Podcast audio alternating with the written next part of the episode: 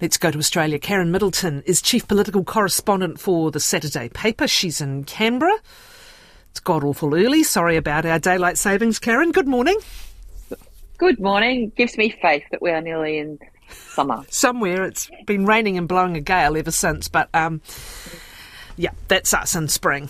Now, this was a big surprise. I was waiting for some kind of um, scandal to emerge uh, with the sudden resignation, immediate resignation of Daniel Andrews. But has he just had enough, Karen? I think he's just had enough, and I think he's also, as is the want of premiers these days and leaders in general, trying to go at a time of his own choosing and uh, and orchestrate a succession, which is also what they seem to like to do.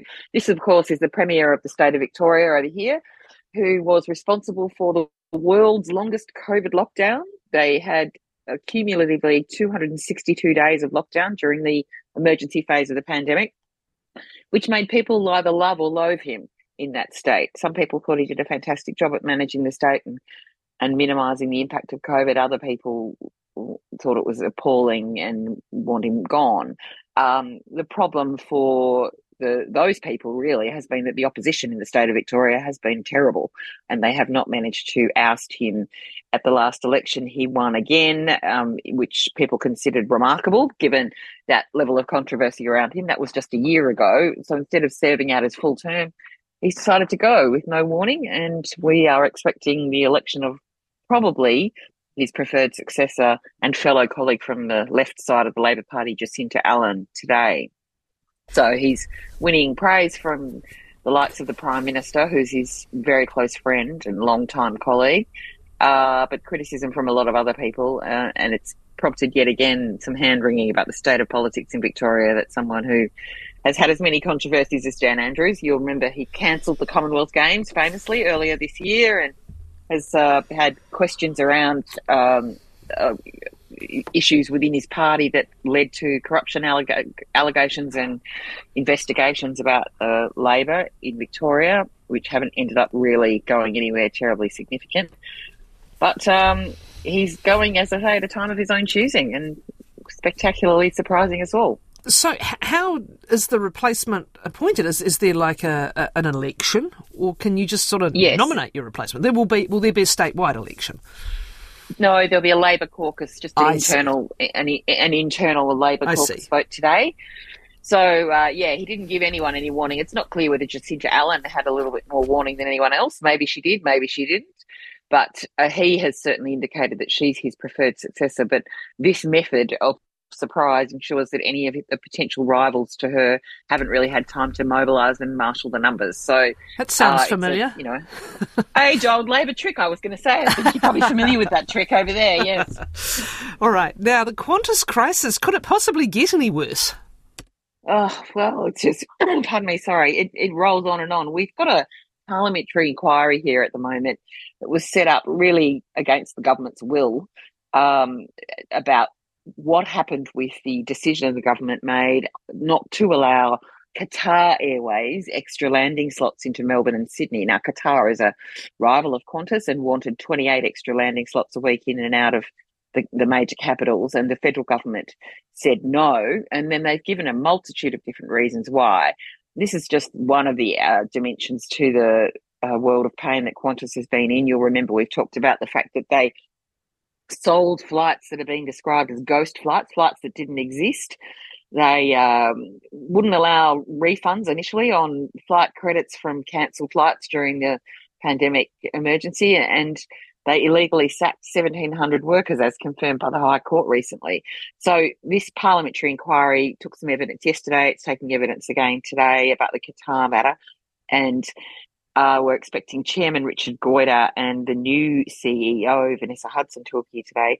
Interestingly, Alan Joyce, her predecessor, who ended up leaving two months early in the middle of this whole firestorm of, of different controversies, is in Ireland visiting family and won't be appearing.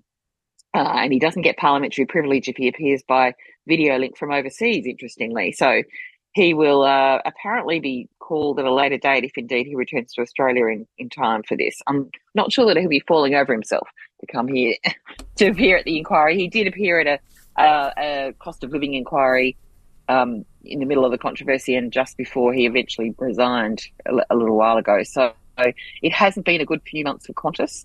And uh, the dramas go on with pressure now on the chairman to resign, and the likes of the Pilots Association and the Shareholders Association all saying they think the chairman should also go. He's digging in, but I don't think it's quite over yet in terms of the public opprobrium for Qantas.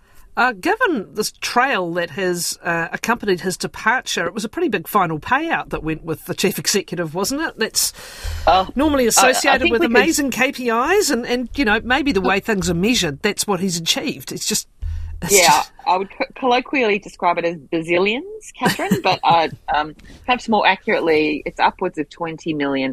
Now, some of that was salary and some of that was bonuses, and there's been pressure now to claw back some of those bonuses. The company is facing pressure from shareholders, some shareholders, to do that. Um, it's been criticised for focusing on shareholders more than customers and even employees. And there were some KPIs, as you mentioned, involved in those uh, in those getting those bonuses. But again, they were very, very focused on the share price and what was delivered to shareholders and less focused on how well customer service went. And in the wake of this criticism, they have recalibrated that so that the customer service dimension of those bonuses going forward is well, from now even is given more weight and consequently a little bit of that money is being some of that money is being withheld whether uh, uh, um, while they examine the whole situation with Qantas and, and all the things that have gone wrong and it may be that Alan um, that Alan Joyce loses a significant portion of his payout as a result. It seems like the voting for the referendum on the voice, or just the referendum itself, has gone on for a very long time, Karen. Finally getting to the point of early voting opening? We are. It opened this week, Catherine, in um, remote communities. It's interesting because, you know, we have compulsory voting here and the enrolment's always very high, but this year they because of the nature of this referendum being about um, Indigenous, directly affecting Indigenous people, and there are a number of Indigenous people who live very remotely in this country.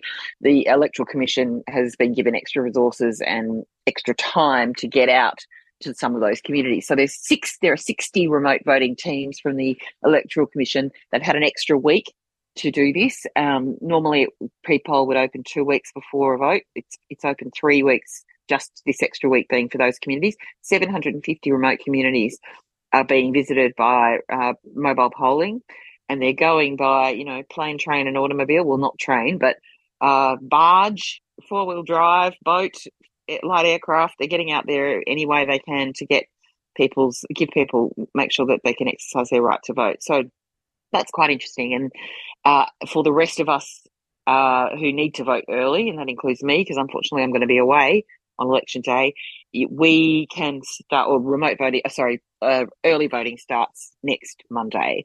So, um, and and people obviously can apply for postal votes as well. So th- there'll be a flurry of early voting, I guess, ahead up ahead of the referendum on the 14th of October. But everyone has to turn out one way or another and find out how this is going to go. The opinion polls are still trending very much in the direction of no, and look, it's looking like a struggle to get this yep. uh, question over the line. I saw that Roy Morgan last night uh, sent through to me was suggesting that as well, but let's see, um, mm. let's see how it all unfolds. Now, this is a bizarre story. um, the drug detection dogs, we always think they're, they're sort of. Um, we always think the dogs are amazing and can, can do anything, but every now and then they get it wrong. Uh, quite often yeah. in the case of the New South Wales Police drug detection dogs. Indeed. So there's a story in the Sydney Morning Herald today that I thought might interest you. That um, the, one of the Greens MPs, Kate Faehrmann, has um, obtained under Freedom of Information laws data going back 10 years on um, general and strip searches that have been undertaken looking for drugs. And they've all obviously stemmed from drug detection dog uh, detections, 95 or 94,500 of them, and 75%, it seems, turned out to be wrong. Right, so the success rate is only 25%. Now, that I would have thought is quite alarming and very low. Um, and there have been recommendations periodically, including in a 2020 inquiry in New South Wales that was looking at the drug ice, that they should stop using drug detection dogs at festivals. You know, there's been a concern about the impact of doing that. It's sometimes people fearing drug detection dogs would take too many, you know, take all their drugs at once, um, and, and that this was causing health harm.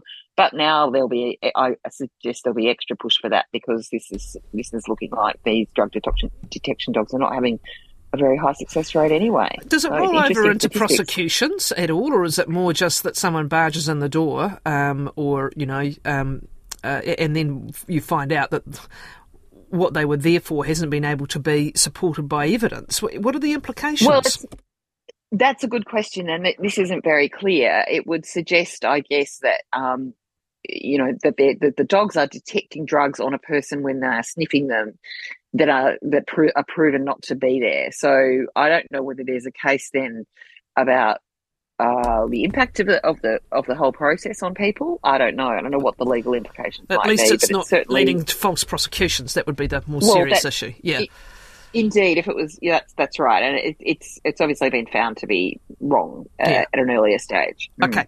Now, I was politely trying to let us get all the way to 10 o'clock without mentioning this, but there's still two minutes left. Um, goodness. what, what, is, what is the reaction? How widespread is the reaction actually to the Wallabies? Uh, wipeout at, at, at, the World Cup. Is there as strong a feeling as was we might expect? Oh yes, I mean there's been a, there's been upset and unhappiness about the Wallabies' uh, lack of success for a long time, but certainly, uh, given the controversy of reappointing Eddie Jones uh, and and getting rid of his predecessor as coach, and then Eddie Jones taking this sort of unusual approach of appointing or um, choosing a very young squad for the World Cup. Uh, there's an awful lot of "we told you so" and "what are you doing?" and uh, yes, th- there's a great deal of concern around about how how badly this has gone. This, of course, is relating to us getting absolutely thrashed by Wales. I think it was forty to six uh, in the uh, recent in the last match in, in the World Cup. I think early hours of Monday morning, which sees Australia out of uh, or, or, not getting past the pool round, it seems. Um, Fiji needs to lose. No one's backing that. Yeah, I'm just no. curious, you know, because you you you've beat the um, you know you, you beat our um, Warriors, mighty Warriors, gave us the season we dreamed of. Uh, in the league, and of course, this A- AFL is huge there. And I, I suppose the worry for the sport is a little bit of loss of interest if, if, if the Wallabies continue to stay off the pace. That's certainly the worry in New Zealand because they're seen as vital uh, opponents. Yeah, well, there are, you know, there are the pessimists running around saying it's the death knell for Australian rugby. I wouldn't probably wouldn't go that far, but I'm not a rugby expert, so we'll see how it all yeah. goes and whether Eddie Jones survives. But he's got a five year contract. Well, so, that's if he doesn't uh, run off to Japan.